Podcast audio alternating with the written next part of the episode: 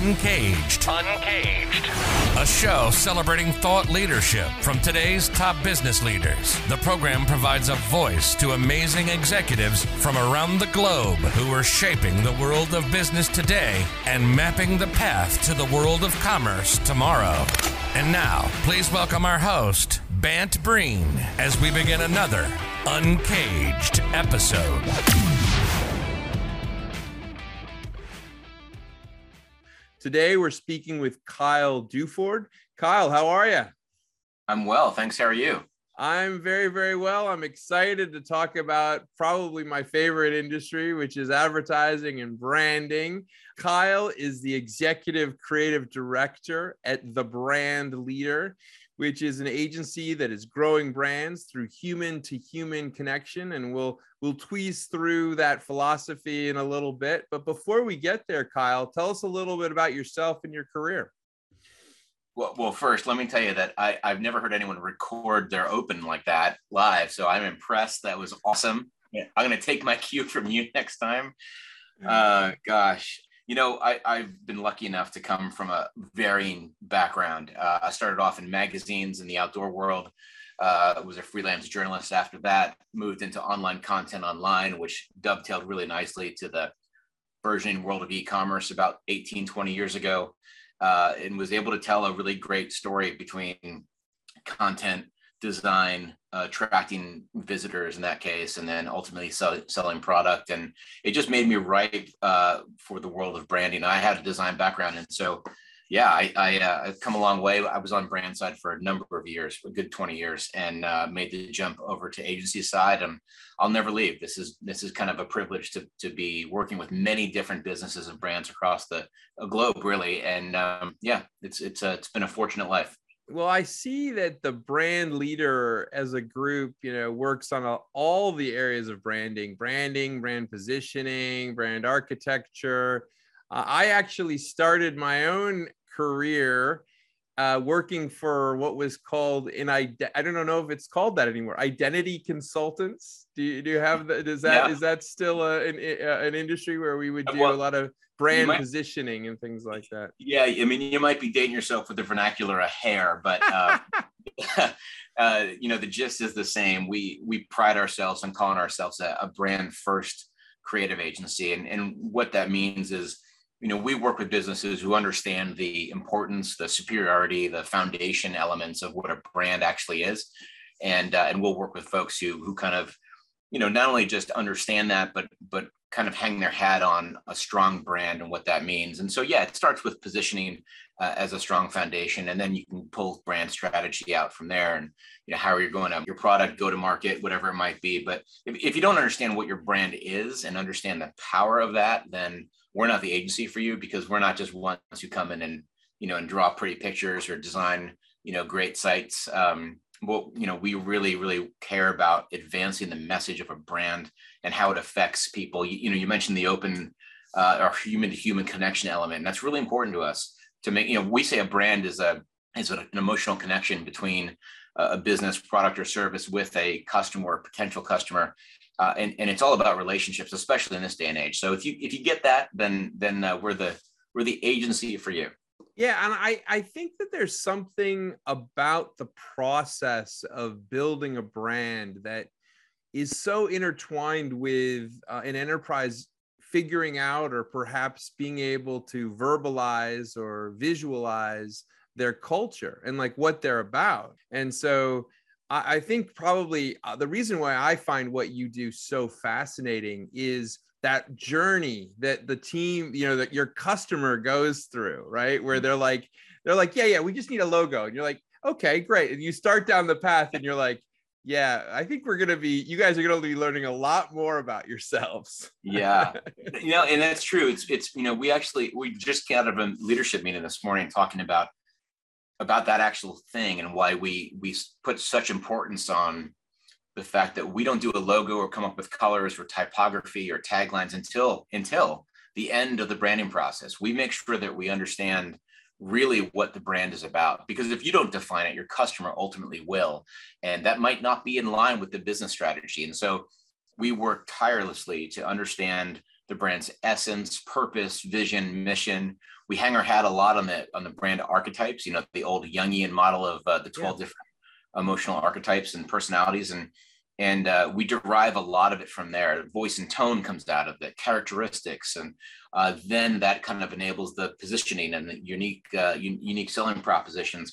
All of that happens in many cases, if we're building a brand from scratch before the name even comes out, because the name is inferred by those positions and and those uh, different pillars that we've created.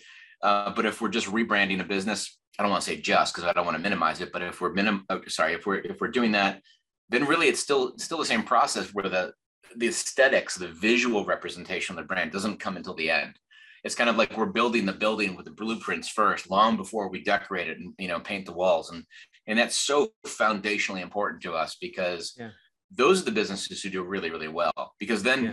the visual representation is is literally just that because the brands can stand alone without ever seeing it yeah. it's the promises you make with the customer. So i love the fact that you you really i think articulated it perfectly which is that it's laying that foundation right? That core foundation that in any enterprise then can can truly build not only their communications but their solution around uh, which is which is wonderful. I mean as we as as you look out today are there are there trends in the branding space? Are there different ways people are thinking about branding these days that's interesting or exciting well i mean there's so many different people who think they understand what brand is and branding and what that means. And uh, depending on what part of the marketing world you're in, you said you came from advertising, and and while we dab a little bit in that, we you know we do a lot of more branding and, and kind of upfront stuff. Uh, yeah, we see a lot of different things.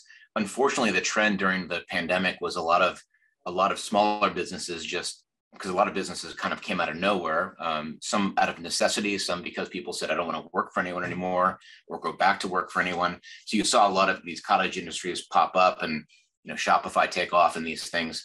Uh, and those kind of folks ended up gravitating a lot toward uh, Upwork and Fiverr and, and kind of really diminishing the value of what we do uh, because the barrier to entry is so low these days and then the more the, cla- the classic uh you know identity swoosh around the logo. Yeah. yeah. that's right. That's right. And uh and, and, and, but but they'll come back to us because those are the folks who have two three years in. They're doing well. They're a going concern. They have a great business. They have a great product or idea and they're doing well. Uh, but if you want to grow and you hit that kind of you know that capital ceiling or you need an injection of capital to grow or to you know fund your purchase orders or whatever you're going to get a pe group or you know a, a venture group come in and they're going to say hey this is great great going concern want to be a part of this we'll give you a chunk of money but you need to have your branding dialed. Uh, and that's still right. important to investors and so typically that's when people call us. But so that's the first bit is a lot of people going towards those kind of cheap and easy ways on the other side of things, we saw a lot of businesses the last four or five years and at the height of the pandemic for certain, but even before that, really understanding that in today's digital world, this kind of digital first world, it is so important to connect with people on that level that we mentioned, that human to human connection, because it's it's becoming so. Uh, it feels like to people it's becoming irrelevant. You can talk to people through social media or through influencer marketing or retargeting ads or you know the, the data driven society and yet when you lose that connection it's really that's really what you lose. And the businesses the larger ones the enterprise businesses who understand that are the ones who are really spending a lot of money in brand and rebrand and kind of brand acceleration because they understand the importance of that. And there's lots of stats out there. You know it's um, people yearn for that human human connection. And if if a brand can provide that you know they'll, they'll double their revenue from those individuals who feel like they're connected with a brand. Uh, a lot of that happened for the millennial generation who wanted to see transparency in the supply chain and understanding social cause and, and what brands are good for. And we saw that with brands like, uh, you know, Tom's doing one for one programs and things like that.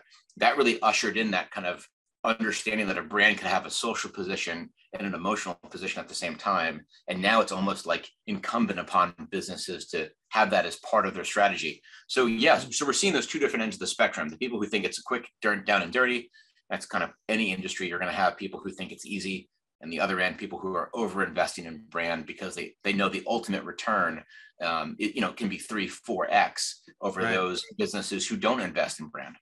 Yeah, no, I, I think you're spot on. And you raised uh, another dimension here, which is, I would say, if we go back a decade, this idea that you know sustainability, the environment, uh, governance, all these elements that are now really expected from leading brands uh, wasn't really there. And if, if you're not fusing those ideas in somehow, or you know weaving that into the culture, you're you're really going to struggle being relevant. Um, so that's really a nice element there.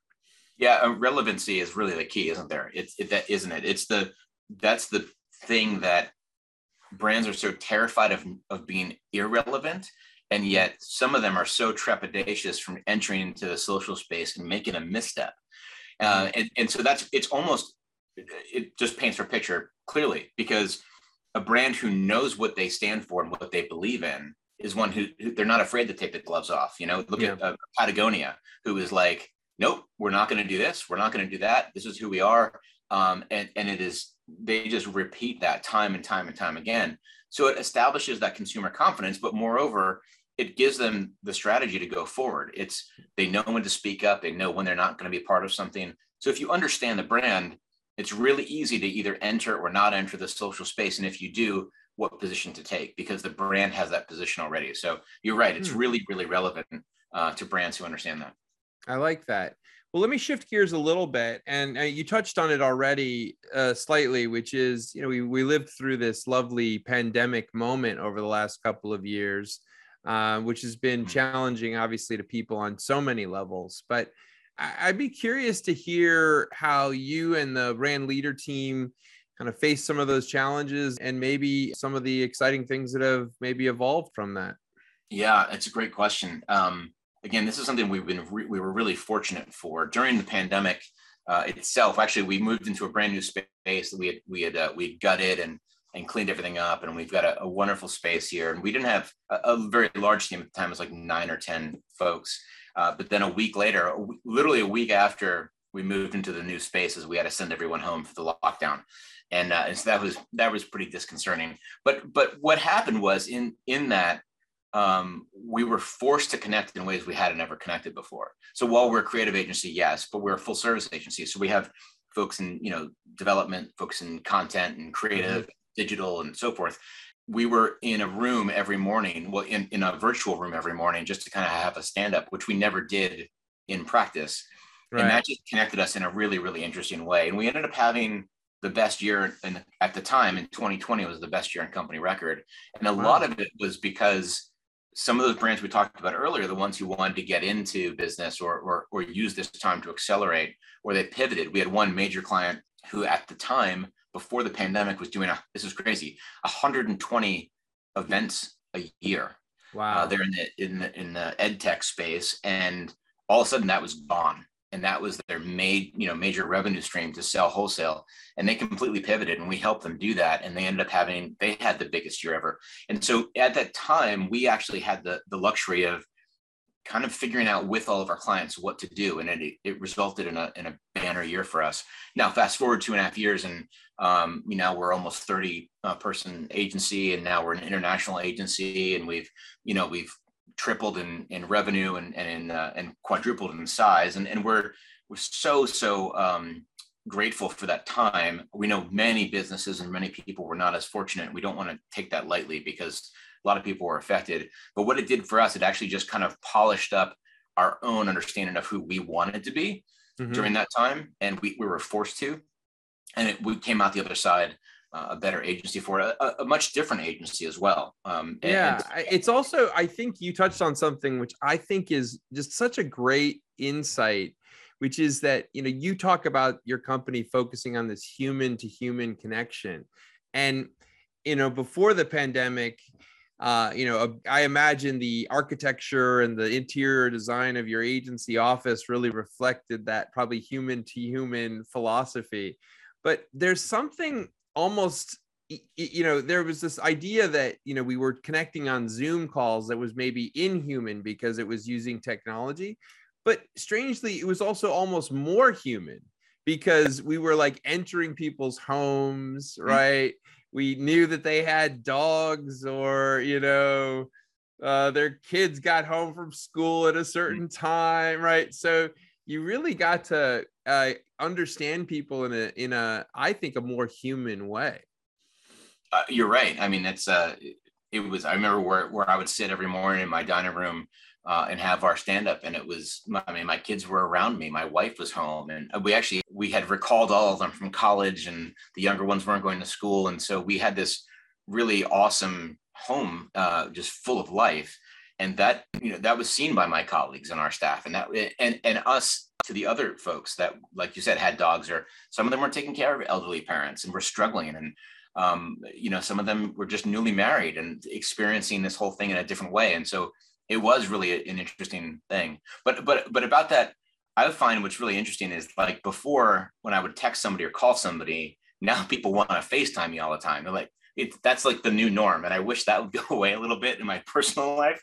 But you're right. Things like this would have been hap- happening, um, not quite on Zoom. And, you know, the podcast explosion happened because of this, but so many other ways that we've been able to connect with people kind of because of that. And, and it, all it did I actually, I, I was saying, you know, we hired quite a bit uh, over the last couple of years, and I I said to our head of HR um, a couple months ago, I said, you know, honestly, I think this is a great way to hire people because there's there's like um kind of like a buy like a almost like an unconscious bias when you meet somebody in person whether they're they're tall or you know you get you you notice physical things right? Mm-hmm. and and when you're you're kind of hiring you know on zoom you have no idea really like and you know what a person really looks like. And you know it's been so amazing for uh, you know us now that we've kind of like a lot of us have met each other suddenly you're like oh my god you know emma's like six foot three you know like i never would have thought she was yeah so you just get kind of a different perception and and i well, i think that's strangely good because that bias is is is bullshit right i mean let's be honest totally. right well with and and to piggyback on that a little bit what was really interesting for me is i saw relationships develop in the office just you know office friendships and and things that probably wouldn't have happened had we not all been on kind of like a brady bunch screen all together every day where yeah. You were first of all we're all presented equally on zoom right and so that's that's a game changer. No one's standing up in front of people. No one's sitting down. It's no one's at the front of the class or not. And, then on top of that, people were like, oh, wow, I see. Like you said, you get a view into their world. Um, a lot of us here are cyclists and we didn't know other ones were in the business until we saw a bike in the background or like you said a dog in the background or whatever um, your kids your family we got to know each other so differently that when we all got back together the relationships were kind of cross department and and and in in many ways cross social boundaries which otherwise would have existed. And so we tried to we tried to kind of uh, kind of exalt that in many ways and, and not just do that continually as we've grown internally but also to our clients as well and bring people in and out uh, of our conference room zoom whatever it might be just to continue that person to person connection it's, it's actually it's our number one core value is people first and it a lot of that came from that time period understanding the value of that and that's been huge I love that. Well, um, you know, let's let's think about the near future for a second, Kyle. I mean, here we are in another uh I'd say watershed moment year. Lots of crazy stuff happening in 2022. What does the back half of the year look like for you guys? Well, um, you know, a lot of our clients have been very successful, and um, we've got a couple very large ones that uh, our top seven clients collectively since January 1st have raised nearly $1 billion in some sort of series round. Um, either you know pre-revenue, mostly post, uh, many Series A or B, uh, which has been really fantastic to be along the ride with them. And a lot of it is because they had strong brands that we helped create or helped accelerate.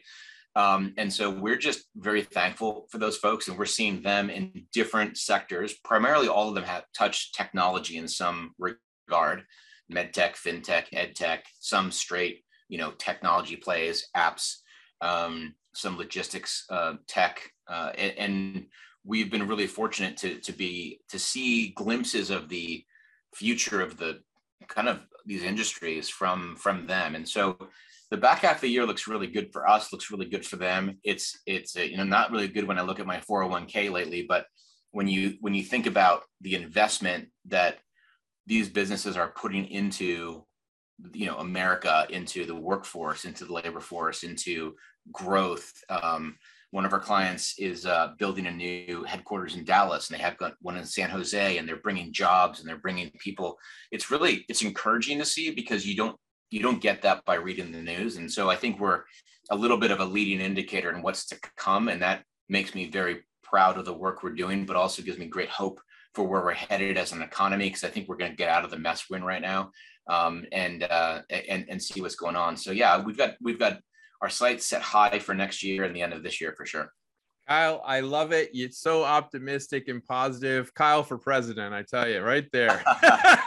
you don't want to dig into my past. I, I would not make it past the uh, the opposition screeners. That's for sure. Kyle, if if someone wanted to learn more about what you're working on at you know at the brand leader, where should they find you? Uh, you can go to thebrandleader.com. It's all spelled out, thebrandleader.com. We've got a bunch of uh, free resources there, uh, not to mention a lot of our work. Not, not all of it's up there, but a, a lion's share of it is. Uh, some great, you know, we talked about archetypes, great archetype quiz for free. There's some free downloads, uh, rebranding guides are for free. You can download. There's a bunch of resources there, and you can always just uh, shoot a note out to me through the contact form or anything, uh, you know, phone number, whatever you see out there, just to reach out if you want some more information. Excellent. Well, Kyle, thank you so much for being on Uncaged today. We've been speaking with Kyle Duford. He is the executive creative director of The Brand Leader. They are growing brands through human to human connection. They work on branding, brand positioning, brand hierarchy, really building the foundation of a brand and then pushing it out to the next level. So, Kyle, it's been really fun to talk to you today. Uh, we look forward to having you back in the future. Thanks so much. This has been my pleasure. Cheers.